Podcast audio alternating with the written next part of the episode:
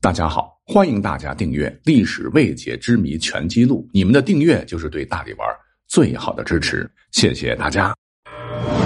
由喜马拉雅联合大历史独家推出探秘类节目《历史未解之谜全记录》，欢迎收听。今天要讲到的这个壮烈非常的离奇，说当时北宋的宋太祖赵匡胤。和金国的太宗完颜吴乞买，这两位皇帝竟然撞脸了。各位如果去查的话，这两位啊前后相差了一百多年，属于完全八竿子打不着的。这俩人怎么可能撞脸呢？问题是古代的民间对此议论纷纷呐，说金太宗完颜吴乞买乃是宋太祖赵匡胤转世投胎的，灭亡北宋为的呢就是找宋太宗的子孙报仇。因为当时人们都相信宋太祖赵匡胤就是被他亲弟弟宋太宗赵匡义害死的。讲到这儿，很多朋友一头雾水，不着急哈，听我慢慢道来。咱们先说这个传闻是从何而来的吧。说是在宣和七年，就是一一二五年正月，这个时候已经是北宋末期徽宗朝了。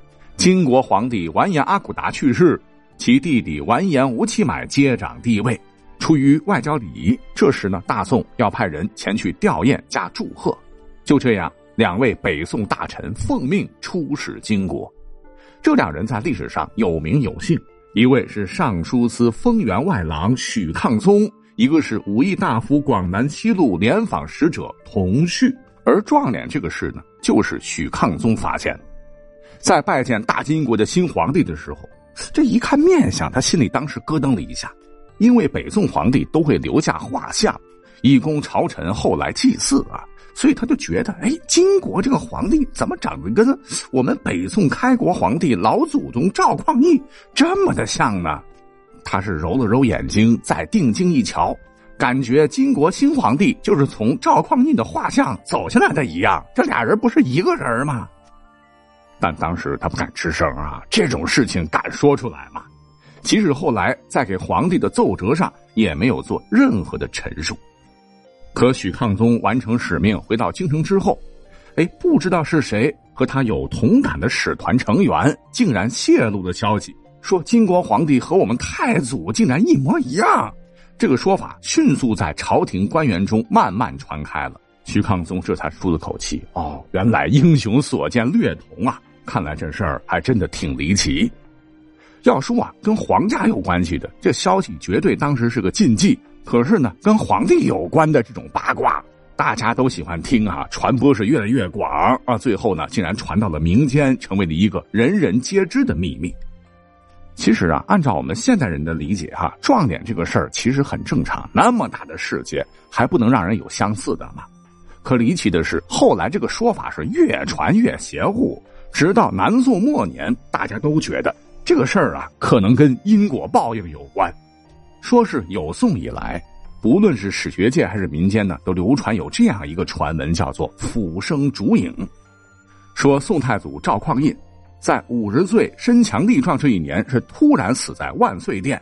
据说赵匡胤死的那天晚上，他弟弟也就是后来的宋太宗赵光义进宫，同他一起喝酒，推杯换盏呐，喝得不亦乐乎。不知道为什么，宋太祖突然让宫女太监全都退下，把门关好呢。兄弟俩继续喝，可是喝着喝着，哎，外边的人就听到这屋里边好像有人在争吵，又听到有祝福撞击的声音。当时窗棂是纸糊的，有人似乎能够看到烛光之下有人影在晃动。第二天清晨呢，有人就发现赵匡胤已经驾崩了。没几天呢，赵匡胤的弟弟赵光义就继位了。有人说啊，其实啊，赵匡胤是被弟弟给干掉了。那这个传闻呢，最早出现在宋神宗时的一本叫做《香山野录》的书籍里。这个时候呢，距离宋太祖赵匡胤去世已经有一百多年了。那这个传闻当时是非常广的，《宋史》是借民间沸沸扬扬的这个结论，给这个事儿啊做了一个评价，意思是。为什么宋太祖一去世，当年就改元？为什么宋太祖的另一个弟弟福陵县公赵廷美遭贬而死？为什么宋太祖的儿子赵德昭自杀身亡？为什么宋太祖的孝章宋皇后死后不按皇后的丧礼安葬等等，矛头直指赵光义。而很奇怪，当时的宋神宗却并没有封禁这本书。要知道，这等于直接诋毁他老祖宗啊，在质疑他老祖宗的皇位的合法性啊。莫非他也觉得这里边事有蹊跷？反正宋太祖赵匡胤就这么不明不白的死了。宋太宗继位之后呢，皇位就一直在太宗赵光义这一脉传承。由于俯生烛影的流传太广，宋朝的百姓心中一直有疙瘩。后来呢，这个撞脸事件跟这一结合，就演化成了投胎事件。说宋太祖赵匡胤死的那个冤呐，为了报仇，投胎到金太宗完颜吴乞买身上。就是来找太宗后代报仇的，而后来历史的局势发展似乎也印证了这个传闻，因为完颜吴乞买在位执政期间就发动了大规模的对宋战争，靖康之难，北宋的徽宗、钦宗二帝被掳，太宗一脉基本都被杀光，只有康王赵构跑到南方搞了个小朝廷。好巧不巧的是，赵构唯一的儿子在一次兵变中被活活吓死，赵构。骑着马一路南逃，逃跑过程的途中还失去了生育能力，就等于是断子绝孙了。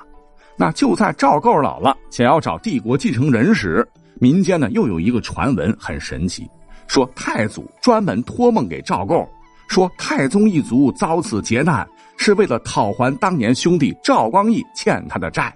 据说梦中啊，赵构听了以后是长叹一声：“报应啊！原来一切都是报应。”不久之后呢，赵构就令人寻找太祖一脉，找到了宋太祖的七世孙，叫赵慎，就立为了太子，这就是后来的宋孝宗。那刚才讲了嘛，民间广为流传，说是赵匡胤投胎成了金太宗完颜吴乞买，之所以征伐不断，灭亡北宋，就是为了报夺位之仇。而南宋的时候呢，皇位由赵构就还给太祖一脉了，结果怎么着？啊，赵构把皇位传给赵慎之后，金国还真的就消停了，仗也不怎么打了。更有趣的是，历史上呢，宋朝的这位宋孝宗和金朝的金世宗俩人几乎同时继位。金世宗有“小尧舜”的美称，史学家评价其金朝九郡世宗最贤。